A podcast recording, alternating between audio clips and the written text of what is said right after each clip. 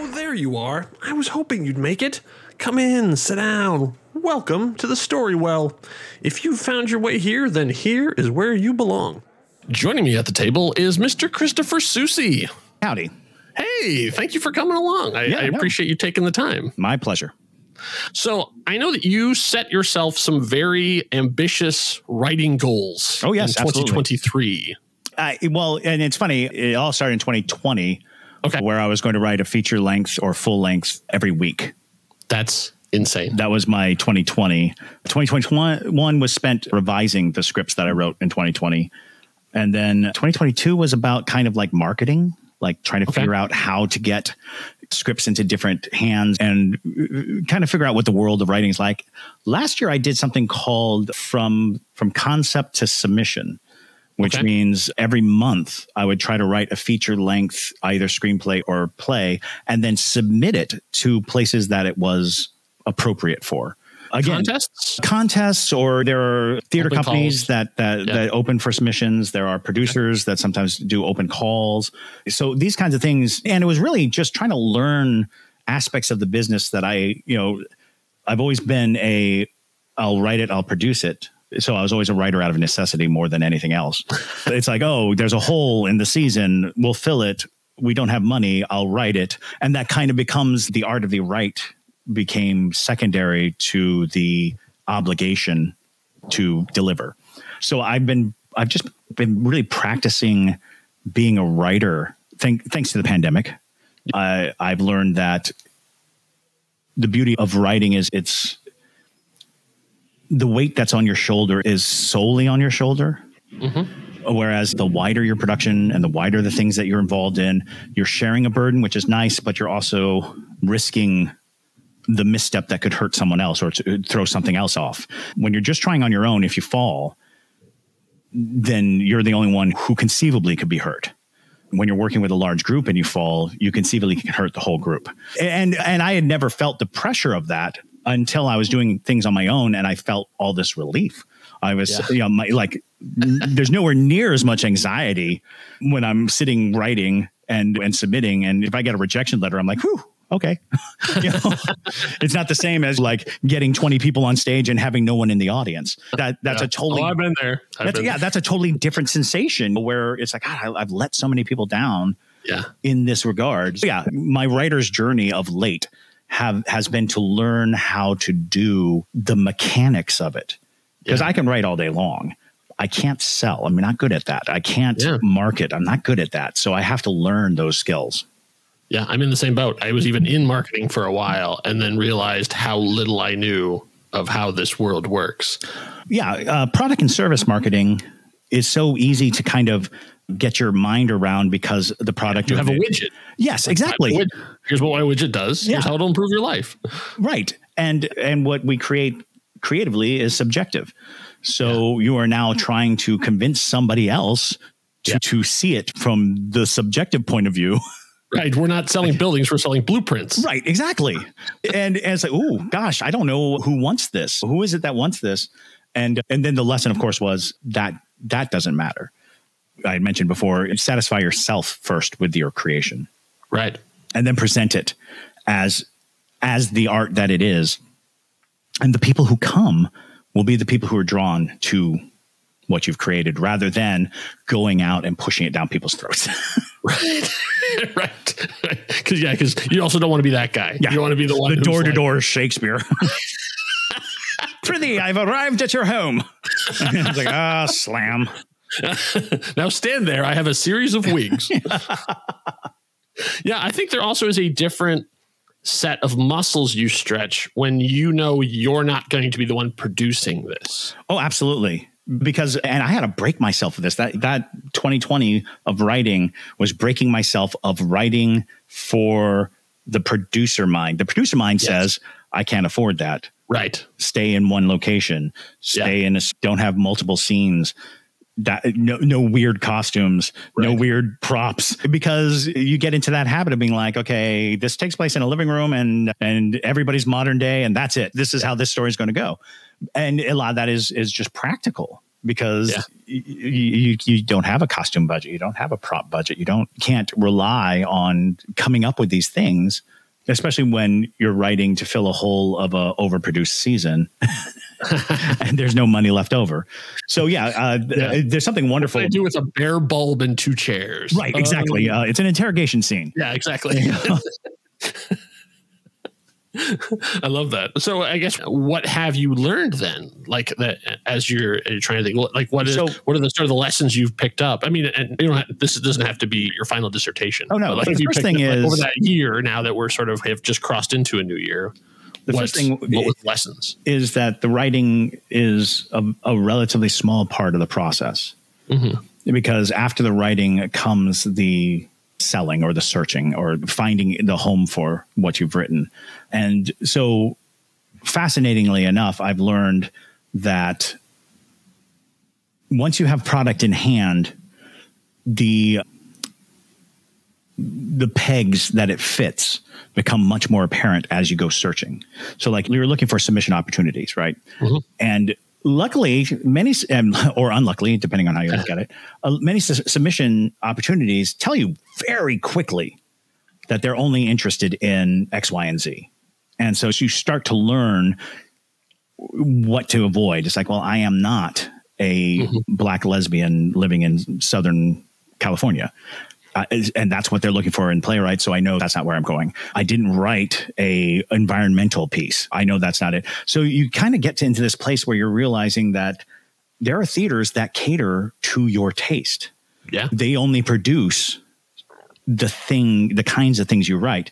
And that's what I'm learning. I'm learning to map out where in the country those people are who who regularly create the kind of content I create. And that takes a lot of burden off of you, but it does take time to learn. You do have to do that work, that leg work of associating yourself with other writers or other creators who work in the same genre or same field or, or create similar things Yeah. because their success is the template of your success. Right. because the audience that they have found are your audience. And it's i guess it's, it, that's another thing is it's far more collaborative than i ever thought it would be. Uh, I've been i've become member of multiple writing groups and they're so mm-hmm. supportive. They're because you would think that that ego of oh competition oh oh no. But instead they're like oh you write just like so and so you should go talk to so and so this is incredible. Oh you have the same feel as so and so which at a younger age probably would have annoyed me Yeah. at a younger age, I probably would. I am myself. I write like no, no one writes like me. I am, I'm special in every way. But, but then to learn, no, what they're really saying is there's a call for what you do. Oh, yeah. They're really well, that's saying a really good way to look at it. Yeah, it's not that you write similar to somebody else. It's that Yeah. the material that you write um, has found purchase somewhere, has served someone. That means you're on the right track. It means that, and you want to be on the track that those people are on. You want to find those people and associate with them, and because they're again surprisingly supportive with wondrous achievements. They're still very humble and they're still very quick to be like, oh yeah, I'll give you this. I think in this entire time, I've only run into one or two people that I didn't jive with. I wouldn't even say that. It's just that we weren't on the same page. Yes. And other than that, I, I reach out to other creatives, especially creatives who are doing something similar. Yeah, one of my there? one of my friends became friends because I was such a huge admirer of her work. Like she had done a play that absolutely blew me away. I was like, I could not be more of a target audience than this. And then Yes. got a chance to say that, and then have now become friends because of it too. Our, I, don't think our styles are that similar, but at the same time, it's I respect her opinion almost more than anybody else for, for that exact thing. And I and technically we're in competition because I mean there's only so many theaters, there's only so many, especially like in, in the same city. But Right. I never really feel that way. No, I have that's the lost beauty out of it. yeah. awards to friends and have been like, all right, right and that's another thing is uh, it's amazing because when you get into a certain pattern of it you celebrate yeah, with other people's triumphs. Yeah, especially when you get to know them and you're starting to work in the same field it's like every now and then you might hear sour grapes from someone but the vast majority of people are like go great Yeah. congratulations because every victory for a writer is in your realm It means right. that you are in the company of people who are uh, finding success. And we should celebrate. We should always celebrate when somebody's like, uh, I'm getting produced or I won this contest or anything like that. Even if you went against them and lost out, yeah, that doesn't preclude your ability to say, great job. So awesome for you.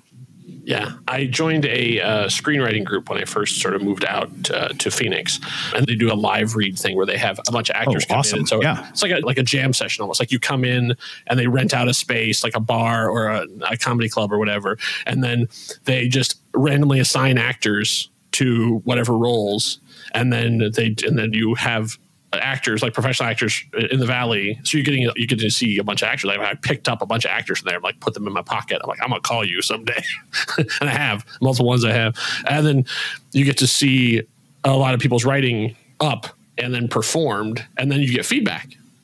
So I that was a huge lesson for me in not only that, but also how to take feedback because some people are not very good at it. And I was like, oh, this is a talent. This is absolutely a skill, I should say. Oh, absolutely. That, and you learn with feedback how much of the individual is dictating their perception because yeah. I went to one that had multiple plays in it, but there was one person whose feedback was always very much in the realm of, well, you just hate women. Well, you just hate women. And it was like, yeah. I'm not going to argue that point. Right. But it's interesting to me that across the board, you couldn't find a single playwright that liked women, which mm-hmm. kind of suggests maybe mm. there's yeah. something personally Just going on. Yeah, because it, the first couple, it's like, whoa, that was rough. I didn't, I didn't even see that. I didn't even notice. Yeah. But because ultimately, every critique was valid. Yeah but it all was colored with that particular color. And right. after a while, you're just like, huh, okay, yeah, I see it, but now I think you're just looking for it. Yeah. It's, it, it, it's, that classic George Lucas hates women. Look at Star Wars. That, that's not the Bechdel test. That's not going to you know work. Yeah. And I was like, yeah, that's maybe he's just bad at that part. Maybe he just doesn't have the comprehensive. Not to mention stories of that ilk and of that time yeah, weren't yeah. well known for presenting. We remember, we remember, Flash Gordon, right? Like that. You know, we don't remember anyone else for the rest of the thing. There was no strong female lead. It was well, even yeah, when Tarzan, Sherlock Holmes, like all these things, all these classic characters, right? You know, uh, of, of, like the serials that the serials that he was actually trying to replicate or yeah and yeah it was also a very sexist time in hollywood so yeah. it, the, the criticism is not wrong right. it's just sort of an after effect really Yes, I've had to you know, had this conversation with my my 16 year old because I show her stuff from different eras, and I was like, okay, what I'm going to show you, like, there's some stuff in here, but right. what you have to understand is by the time of the era, and not, and not even showing her like like Gone with the Wind or whatever, but like even stuff from the 80s. Oh yeah, no, I, I mean, uh, there was, there was like, what was was it Soul Man? Soul Man. Yeah. What a was, nightmare when you yeah, think exactly. about it. Like, yeah, yeah. I'm like, no, this was mainstream entertainment. Yeah. It like, was. This was this was these were A-listers doing yeah, exactly. multiplexes across the country. You don't understand like just to give you an idea of like how far we'd come and you know how far we have to go. Just to let you know, you know, say I, I didn't actually show her those things, but I was yeah. but, but Soul Man is a great example of they really thought they were doing something they thought, and like, in many we're ways, we're going to talk about race in a way that no one has. They kind of did. What they succeeded at, which in retrospect is horrifying, was raising a conversation of the period of the time. Yes. Which was also weird because it was kind of a rom com, uh, making it even more is, oh, so we're laughing at this. So now it's funny to watch a white person in a black person's shoes go through this kind of uh, yeah. nonsense but yeah, and it's funny because Soul Man does not come up as often as it should when people rail against blackface. Yes. I mean, like you go from that to I recently rewatched a lot of Night Court, like oh, the sure. new one has come out, but like the last one, and like the amount of transphobia yeah. in that show is I was like, wow, I had not like there's so many punchlines are guy in a dress, like all like constant. Well, we like can't every even, every three or four episodes, I was like, wow, I forgot how much of a easy punching bag that was back well, then. And so was, I was then like saying uh, when she would, I didn't show it that to her, but, I, but we were, as we were talking about some of those things, it's sort of now becoming like 2024 eyes saying there was a, there's a whole like I said, kid, you don't understand. There's a whole thing of movies of men dressing as women. And, and the gay panic that goes along with that, like from Juwanna Mann Oh, to yeah. Mrs. Doubtfire. I mean, all the this, I'm like, you, you understand? This was a genre, this was a style of film that was Well, it's a style of comedy. It, Right, yeah, it, there it was- branches. are- Milton Berle famously uh, did drag for last. Flip Wilson famously, yeah, even Madea, because people don't really talk about Madea as a trans phobic icon Yeah. because it comes down to this weird sort of place where the comedy is not unsound it's not it, it, it the insensitivity is Yeah. a retrospect effect but the comedy of a man dressed as a woman trying to indicate the disparity between the two is a is was such a, a part of the comedy shtick that as we grew into awareness that it was hurtful, it was like, oh gosh, that's so strange because I, you can't assert that anyone was thinking, I'm going to take him down a peg. I'm going to, or even suggesting that there was anything other than this man is pretending to be a woman for the comedy effect. Right. And you're like, but where do we start drawing the lines? At what point? Because you're right. The joke in so many of those Yeah. is how ludicrously homophobic even the Yeah. the notion because you, you almost always have the situation where some man is attracted to the man pretending to be a woman and that's Uh-huh. Right. supposed to be the comic point. It's, what's so funny about that again? yeah. It's like Because I Char- a of Charles Durning trying to sleep with with Dustin Hoffman and Tootsie, uh, you know, being this huge bit, or having Dustin Hoffman's character as a woman sitting in a dressing room with a naked Geena Davis. Uh-huh. Being, huh, he's getting an eyeful. It's also a crime at this point. Right, right. Yeah. I think I remember where that conversation started with her is that for Christmas I got the new Criterion Blu-ray of Some Like It Hot. Oh, sure. Which is the same is men dress as women. Like that that is a thing. And and obviously there's a Broadway show. It's, it's just closing now. Yes. But is surprisingly progressive, especially for a movie from the Surprisingly, 1940s. that the last line almost redeems so much Yeah. of the comedy, the nobody's perfect line. yeah. It, that's a self awareness that you don't expect from that period. Yes. You know? Yes, exactly.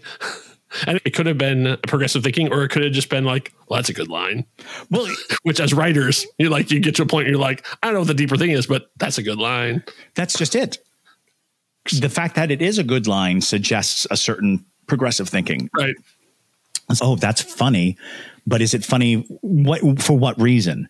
Yeah. Because it defies expectations, which Yeah. means you understand what the expectation is. Which means that Yeah. because that's all humor is defying expectations. That's why a man dressed up like a woman was funny for so long because it defies expectations. Right. But when we live in a world where the expectation is we are not defined by our gender, all of a sudden any humor that that that was derived from that becomes a question. It becomes a well then what's the humor? Is the humor simply that man is dressed like a woman? Uh, again, I guess calling back to Madea because Madea is a fully formed character and Yeah. embodying a fully formed character. And then you're like, well, again, I that notion of humor raises questions. Big Mama's house, Madea, Right. back to Flip Wilson, really. Yeah, that's right. Yeah. or, Because it's all um, character. oh, Jamie Foxx. Was Jamie Foxx's character on In Living Color? Oh, right. I don't remember the name, but yeah, I don't remember either, but Yes. you know, yeah, that was another. I mean, just another. But it was a fully tradition. realized character. Yes, Because wasn't the joke in Madea and uh, is not that it's a man dressed as a woman. I mean, that's the humor That's Big Mama's house. right. That's Big Mama's house uh, Yeah. or Miss Doubtfire. yeah, or Mrs. Doubtfire. Right. Yeah. because we, know we're in on it. Right, we're in on it. Uh, But in Yeah. Jamie Foxx's case, it was how uncommon a human being you're looking at. Yes. Right, how strange it would be to encounter this person, Yeah. and this person is not a man dressed as a woman, but a very unfortunately proportioned woman. Right. I guess. I mean, I, I, this is not at all where I expected to go. With Yeah, this I love don't know how we got here, but all right. It's not at all where I expected to go, but this is fantastic. I don't want to weirdly, like, weirdly transition out, but at the same time, is would you have a take on if someone came to you and said, "We want to do twelve episodes of Bosom Buddies"? right. So, Bosom Buddies for the younger was a show from the '80s that starring a young Tom Hanks. That's where Tom Hanks where came the from, premise really. was they he and Peter, the late great Peter, Scolari, Yeah. could not get an apartment, and the only place they found was a one for women only. So they dressed as women so they could live in this place. It was not pervy in the way of like Porky's was or something, where, where it's like that idea. But it was they, They were played on that notion a lot. They did, of course, because they were still the horny. They were still yeah, they were wild red-blooded heterosexual men because they also played their twin brothers or Yes. yeah, you know they they, so, they, yes. they so all the So women would knew like them as men and, yeah, and yeah and date the women that they were friends with as when they were. uh, so I in think the very first Would thing you, I would, would you have? I, I don't want to put you on the spot. no no the first thing I would say to any producer is why would you do this Yeah. I mean that would be my very Yes. first like inclination is what are you trying to achieve Yeah. with this specifically are you hoping to tap into some kind of market that I'm not aware of? Are you doubling down on old tropes or is this going to be about the fluidity? Because Yeah. I would say that one way to approach it is that to have characters decide to defy the rules of an all gender based place yes. by dressing up as the other gender and and basically sticking it to the man basically saying you have no right to to disregard me based on a, a gender perception Yeah. a, a more progressive take on it would be not that they are necessarily trans in their in their identity as much as they are fighting the the establishment that allows for gender uh, discrimination. And in that right, I would probably have it be women dressing as men. Yeah, I was thinking the same thing. I was actually just trying to rack my brain about the few times because that ha- that has come up in Hollywood a couple times. Just one of the guys, it Just one of the a guys was a big one. There was a, an Amanda movie in the '90s. She's the man. She's the man. There it is. I know it's a version of Twelfth Night. Twelfth was trying to Night, that's right. Name of it was. Well, and that's Um, just it. The common trope of that, Yeah. going back to Shakespeare, is yeah, you know what? I- this has always been a part of our consciousness that that there is an entertainment value to the mistaken identity, and to go over the board with the ex- mistaken identity extending into gender it has always been a thing. But of course, with Shakespeare, a lot of people don't take into consideration that Shakespeare had a cadre of actors who played women Right. there were men who played women. And Yeah. there was a point at which their ability to continue to play women was coming to an end.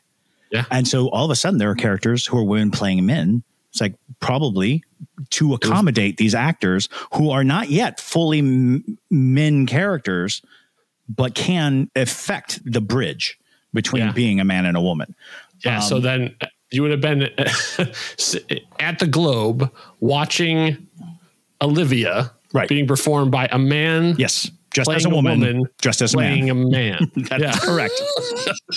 And, And I that- say we, we give we don't give enough credit to No. audiences from even back then of yes Yes, I buy we this, accept I'm in. this. Yes, Yeah. absolutely. Well, because if you ever want to get a big ooh out of really young kids in school, you tell them. Uh, Juliet was played by a man.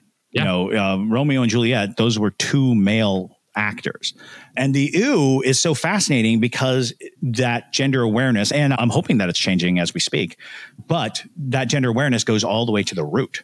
Just this knowledge of boys, girls, and things of that nature are so fundamental that you can really break a child's mind.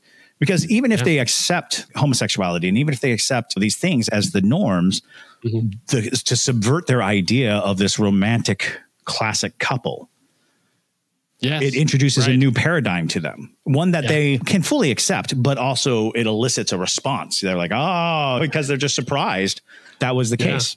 And yeah, it's so weird that our societal norms create these borders, and it takes time to, to kind of unlearn them. My kid is trans, and in that conversation has been an evolution of thought Yes. because it was, are you trans man, which was originally a concept, and then it's no, it's non-binary, which is another discussion entirely. And but it was trending towards male, and so you find yourself in a an amalgamous state. And and being a writer, it's very weird to try to find the the right words and right Yeah. verbalization. We're living in the wild west. I think Right. that this is a period of time that we have to go through to get to the gender hmm. equality that we crave. right. Uh, it's going to take time to get to a place where we're not using gender either way in in any way to identify people's individuality, it's just such a, it's going to be a it's a growing growth period that we're going yes, to have absolutely. to adjust and, and I think that even and just to sort of get back to writing, right. Uh, I'm, I'm I'm loving my the conversation, but to transition back into what we were talking about is that it opens up a huge amount of possibilities for characters. oh yes, absolutely. That's that's the, it used to be the sort of what would Die Hard be if it was a woman. I was like, yeah, but like you don't understand. Like so many of the old story tropes can be absolutely upended by changing all of these things around. Yeah. And it may, you know, when jealousy isn't a factor, yeah, absolutely. then how does Othello play? If it's just, oh yeah, well, Desdemona likes to sleep around. What are you gonna do? Okay, all of a sudden, that I mean, I know that that is what the story is about, but once you remove some of those boundaries, I think it opens up storytelling as opposed to well, what you learn is limiting it. Uh, especially as a writer right now, I think is not because there's always going to be a need for boy meets girl, boy loses girl, boy finds girl. Sure. That's always going to exist. Yeah. But what I found is if the story doesn't revolve around their genitalia, Right. there is no sex to, there's no gender to worry about. I find many of my characters, it would not change anything necessarily. It would change the way it's played and probably perceived, mm-hmm. but storytelling wise, their function in the story Yeah. can be justified by either gender. And I think that that's saying something because honestly, if John McClane were Jane McClane, Right. it would still be a thrilling story. Sure. It would still, there's nothing that John McClane does that's masculine when you think about it. Yeah. We assigned it masculinity, shooting guns, Sure. and j- running around, Right. but Yeah. you know, this finger, it Yeah. works on either gender. It's just a thing. And it might even be more compelling to think about one female identifying Yeah. character running through the ducts and killing a bunch of terrorists. We we've definitely gotten to a place where it's like we've coded characters yeah. by gender as they should be coded by their actions. And the question is, are those actions achievable by any gender? Right. And Yeah, nine times out of 10, they are. Yeah, there also is something uh, about when you just switch he to she in terms of on the script page. Yes. it doesn't. Oh, it doesn't. no, it does not. No, yeah, Right, yeah. because You- it, it, you like, have to be aware. In Alien, basically, Ripley was written as a man, and Yeah. they didn't change anything, and it, and it absolutely works. But on the stuff that I would say, like Atomic Blonde, where you try and just make it Jane Wick, Right. it doesn't really because it's like the tropes of Bond, I guess, more than anything else. I mean, because that's essentially what Atomic Blonde was.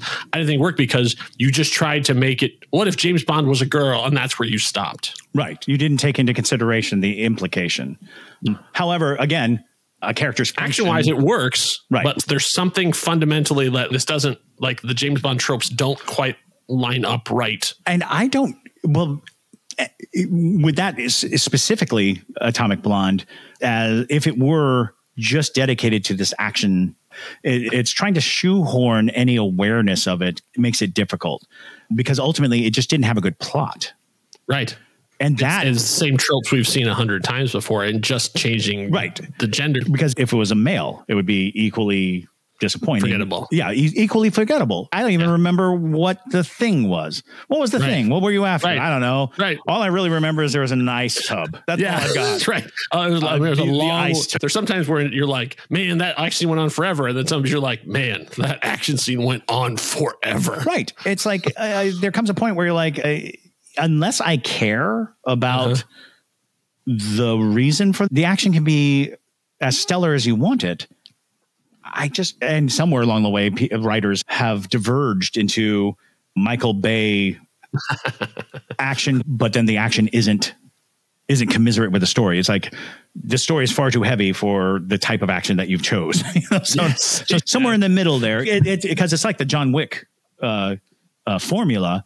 Uh, In the first John Wick, everyone was on board. Kill the dog, Yeah. everyone dies, That's and right. you didn't. So when you started adding to that mythology, you're Yeah. really messing with a perfect formula. The Yes. formula was everybody knows why everyone has to die. Yeah. And the second one was, I kind of know why everyone has to die. and the third one was, Halle Berry has dogs. and then you know, exactly right. and then we come around to the fourth one, which is just finale. a bunch of That's- action that's- sequences. that's the- it was just Yes. like so many action sequences that I forgot that there was a point. Right. Like uh, there came a point where I was like, "Oh right, Pennywise that's- wants I- to kill him." at, at some point, I, yeah, that one of the things I, I I'm actually thinking about lately that I don't I don't have a I don't fully formed uh, thesis on this yet, but there's something about the stoic action hero that doesn't quite work if you're not at a certain level of acting, and that's. Or, or, or the, or actually, I, I, what I'm learning now is sort of like the way it's directed.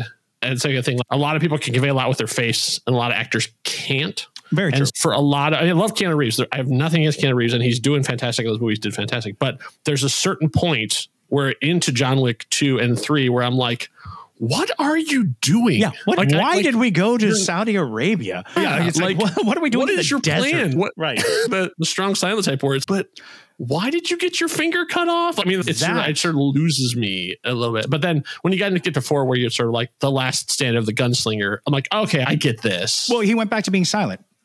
Yeah, Uh, where it's like, oh, I understand, I understand. You're going to your last duel. This is what, what Yeah. the movie's leading up to. Okay, yeah, this I understand. John Wick should not have had more than five lines in all four movies.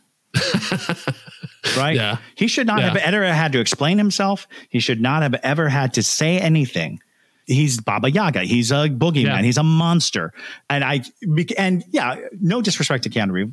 Yeah, exactly. Yeah, know, he's doing fine. The more he talked, Yeah, the less intriguing the character was. The more we saw of the world of, of the continental assassin world, the less intriguing he was because he became commonplace. Yeah. It was like, oh, I, I- didn't realize there were like 50 John Wicks out there. right, right. I didn't realize that you could get Everybody's- John Wick with two dogs and she, and it's a woman. And I didn't know that we could get Common in there as a John Wick uh, and and Donnie Yen is the blind John Wick, which Right. is, I would have watched the blind John Wick movie. Yeah, yeah. I know. When it got to the point where even the characters in the movie were John Wick fans, Right. It was, It was like, how we've far sort have of we crossed, come? We've crossed into something here Right. where they're just like, man, big fan. Blah blah blah blah blah. Right. we need uh, somebody needs quality control on these movies. Yeah. Somebody needs to be like, you know what? The mythology has gotten out of hand. And that's the truth of most sequels. Most times you expand or extend a story Yeah. is that you have because the more explanation you have of something, the less freedom the audience has to wonder and to Yeah. to to come to I, I always say this about the Indiana Jones franchise. Mhm. I would think in my estimation, Raiders of the Lost Ark would be the greatest movie ever made, if not for the sequels. if those sequels didn't Yeah. exist, Raiders of the Lost Ark would always be my go-to answer as the best film ever Yeah, because it was so perfectly paced, so perfectly put. Everything was done. The set pieces were amazing. The look was incredible. But with every eh, other Indiana Jones iteration, we learned more about Indiana Jones, Yep. which made the character watered down just a little yeah. I, I would agree with that. and it's and I love Indiana Jones. I'm a huge Indiana Jones fan, Right. but I find that each time we go out with Indiana Jones, he a becomes a little more goofy. Yeah. So we're losing that edge that he had in Raiders. and it just and then you get to don't call it a snake and stuff too, and it's okay. You don't have to just reference back to the Right. you don't have to continuously explain why he is the way he is. Every Yeah. time you show me more about his life, yes, the less I have to imagine, the less Yeah. I have to work with as, oh, I love that character. Do you? Yeah. Because now, pretty much in the Young Indiana Jones Chronicles, I now Oh, I yes. know the Yeah. first 20 years of his life. I now And know too much about Indiana Jones. I, I always that was my main problem with Last Crusade is Yeah. I was thinking of it as Henry Jones Jr.'s Big Afternoon. It was Right. like, wow, in in like six hours, Oh, all the things that made you into the person we know happened. That's amazing. yes, that was so bizarre. Not to mention, In one day, I will never forgive everything that formed about your character. I will never forgive George Lucas and I guess to a lesser degree Steven Spielberg for what they did to Marcus Brody. yeah. Because Marcus Brody was a badass. He was a badass in that first movie. He was on top of it. He knew all the answers. He knew answers before Indiana Jones had the answers. And he was like, if I were your age, I'd be going after it. And I was like, yeah, I want to see Marcus Brody movies. And then in the third movie, they turned him into a blithering idiot. Like lost in his own lost museum. in his own museum. I was like, no. I think that speech that uh, that Indiana Jones gave about Uh-huh. he knows a thousand languages, he'll disappear in the crowd. I Yeah. would love to see that happen. Yeah. I think it would be far more interesting if Marcus Brody was that much of a badass, ran the Nazis in a loop, and then got caught through some other circumstance other than being an idiot. Yeah. I do Like, not- Yeah. That, that basically, out of his goodwill, Nazis shoot and a kid gets clipped in the Exactly. arm or whatever. And that's what They the- drag children down the street and hold guns Yeah. on them and say, if you don't come Right. out, we're going to execute these children. And then, like, from the crowd, Right. steps out and takes Yeah, off. takes the- off his. you know, Yeah, exactly. How badass would that be? Right. Like he was there, I- like he was like like just to the left of one of the guys. I want my Raiders Marcus Brody. I want the Brody Yeah. that we were promised in Raiders. But yeah, And I, this is such a side tangent. I know it's been a freewheeling conversation. I love it. So let's let's keep the the imagination going. Let's make up a story. Okay, I'm going to ask you a, a series of questions. Let's say first uh, start right. out with I mean, basically there's no wrong answers. It's just going to be sort of how we want things to go. First of all, do you want to pick a format first? Do you not want to pick a format at all, or do you want to let the dice decide? Because I have a dice table for this. I'm all about dice. I'm all Okay. about dice because I say I borrowed my wife's dice because I couldn't track mine down, and they were rolling hot today. so I so basically my the thing is I have the formats are I'm using a six sided die, so it goes uh, from one to six: book, TV, audio drama, film, play, or uh, wild card. So basically that means you get to pick whichever one you want. So I'm going to roll, and we'll see what we got. You anything that you were interested in most that jumping out to you? I'm kind of excited by any of them, really. Okay, I've rolled a five, so it is going to be a play. Excellent stage play. stage play could be a musical like it could be anything along those ways okay then the second question is genres i have a genre table or we can just uh, start talking about stuff and then we can see what comes up do you want to pick first do, do you want to pick a genre and then secondly nope, no genre Roll the dice. okay roll the dice now the, the next question is do you want to just do one or do you want to do two genres so it is a I'm a fan of Like, double I- genre. I'm a, a fan of mixed genre. Okay, so I will do. I will roll one at a time. I got a nice twenty sided die here. Rolled an eight, so that is a rom com Excellent. mixed with a. Is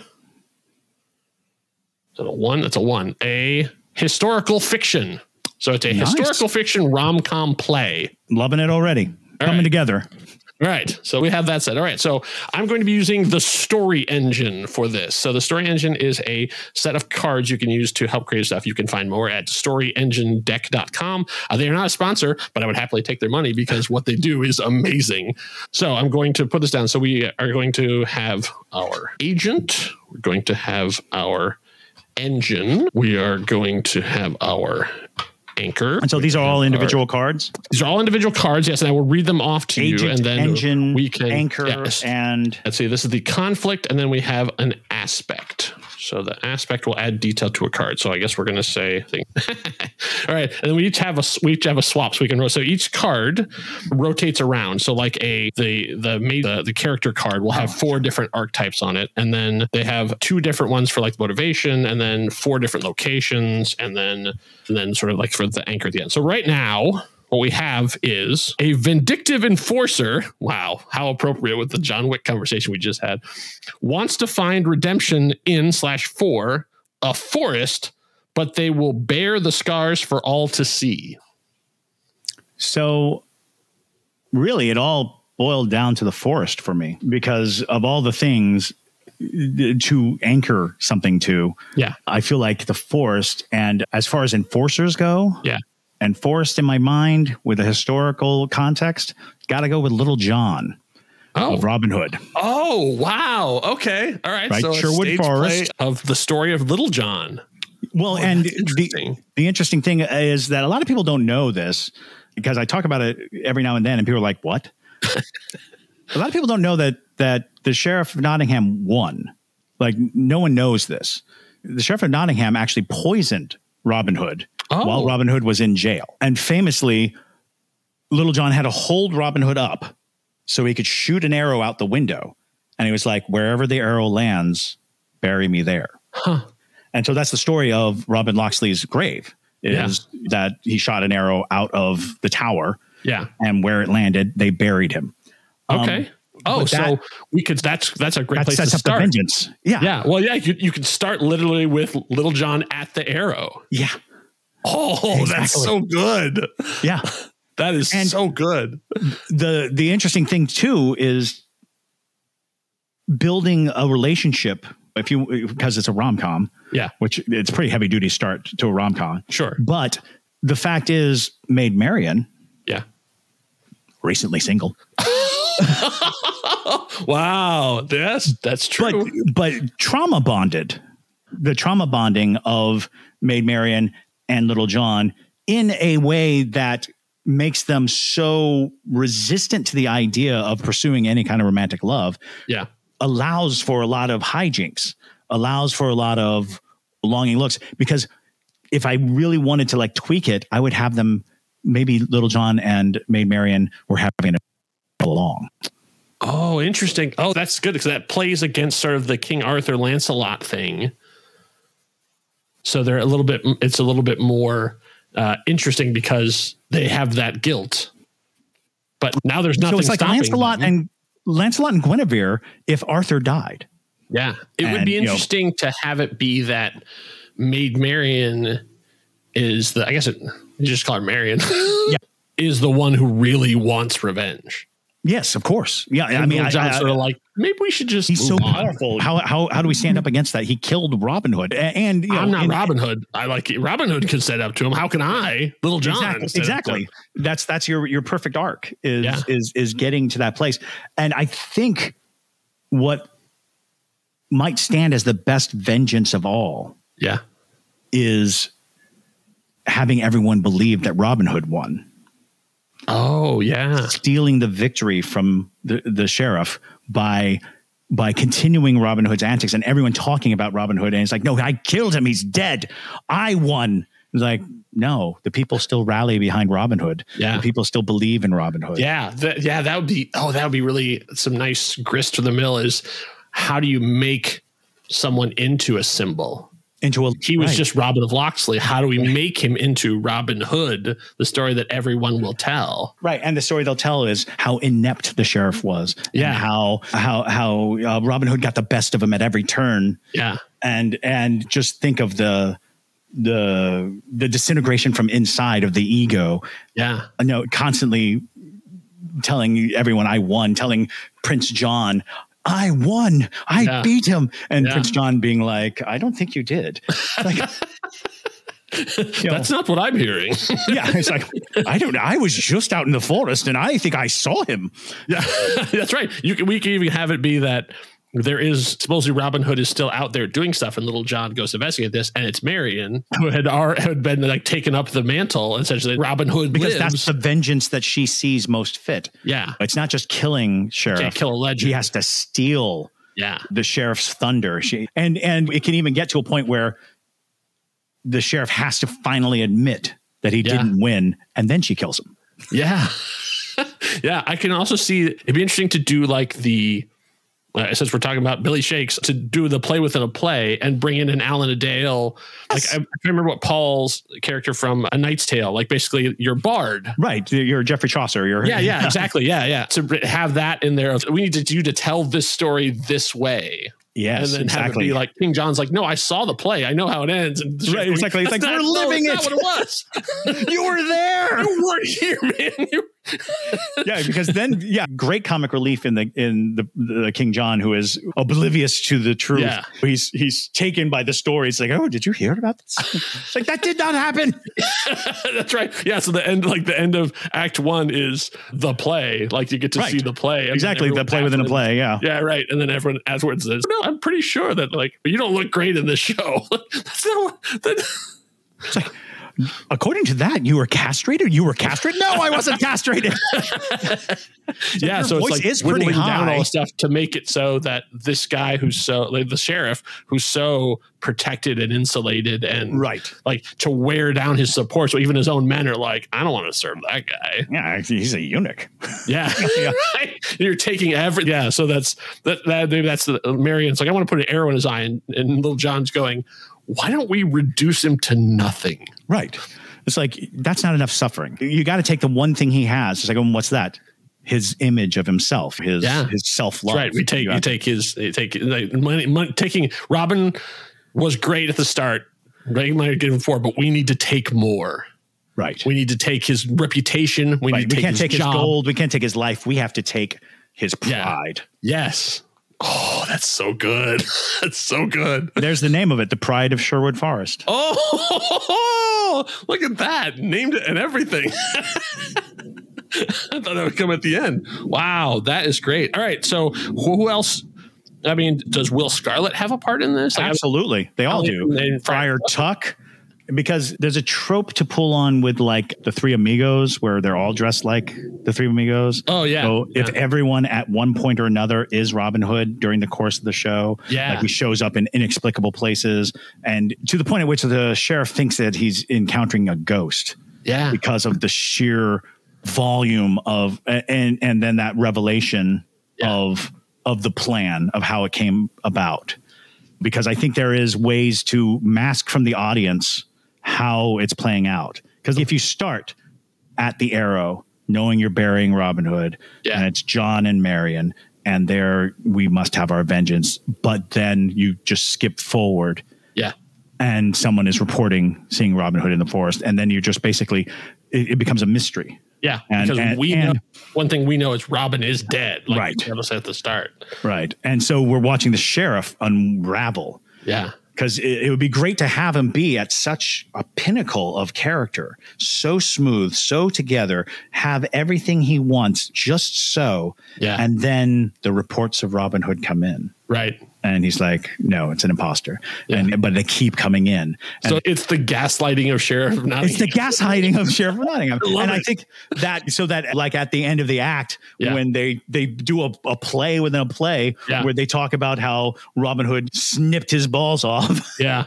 And and he's like, That did not happen. It's like Yeah. Standing up. Your voice is very play. high. Give me some light. His is that Yeah, did exactly. not happen. that did not happen. It's like you are a little more soprano there. His aim was so good. Right. Why speak so high? All right, so let's talk about the rom com then of it now. So we need to. Yeah. I mean, obviously, it'll be dramedy at this point. I don't think Right. there's a way to do it as a flat out like comedy. But I guess what are the obstacles then that are keeping the two of them apart? Well, it starts at guilt. I think that that Okay, that's a good that- thing. to the me- start, they're attracted to each other, so we already have that. The they've already are interesting. consummated that essentially. Well, yeah, I think that that beat is important. Yeah. Is we see in their the first few times we see them together that they're obviously holding back that there's something keeping them so that the revelation and i'd say that this is closing in on the play within a play right Yeah. before the break between acts Right. is is the reveal that they had been conducting an affair Oh, it's it. Oh, it's in the play. yeah that that that that they can't they can't be together because they don't deserve to be together because of Yeah. the way they conducted themselves when Robin was alive. So that gives you that gives you plenty to be goofy with them in their avoidance of each other, but then it kind of hits with a really hard the reason why they're not consummating the reason why they they're, they're not just off in a cabin somewhere Right. is because they are dealing with the guilt Yeah. which makes the second act about resolving the guilt. Yeah, and, and that can even be like in a conversation with Will Scarlet, Yeah. where Will Scarlet says he knew. Oh, oh wow. And more than that, he was happy Yeah. because he knew he could never be the friend to you that you needed and the lover to you that you needed. Yeah, Because he he, was always Robin Hood. Right, and also he knew that he was not going to retire. He was al- he was always on the run. He was always fighting. He was Yeah. his purpose was never to be there for you, Yeah, no matter how much he wanted to. yeah, and that becomes like the permission for them to finally embrace each other. And and, and so I think that arc is we we're, we're wondering why they act so weird together. Yeah. and then we learn oh because they they feel like shit. Yeah, and then coming back down on the other side where it becomes more and more unbearable. Yeah, maybe even to the point at which Marion's like I'm going to Scotland. I'm I'm leaving the country. Yeah, I can't see you every day and and this is too much. Yeah. And then and then the revelation, however it is, maybe Friar Tuck was like, shouldn't tell you this, it was inconfessional, but you know, Oh, that's really good. But does that still count after he's dead? Ah, he's dead, man. yeah. I'm not a good friar. So, so I think that uh, the the ability to reveal that not only did Robin Hood know about it, but he he gave it his blessing to it. yeah. Kind of. And that's the classic romantic rom com. Like, ah, Yeah. how how do you resolve it?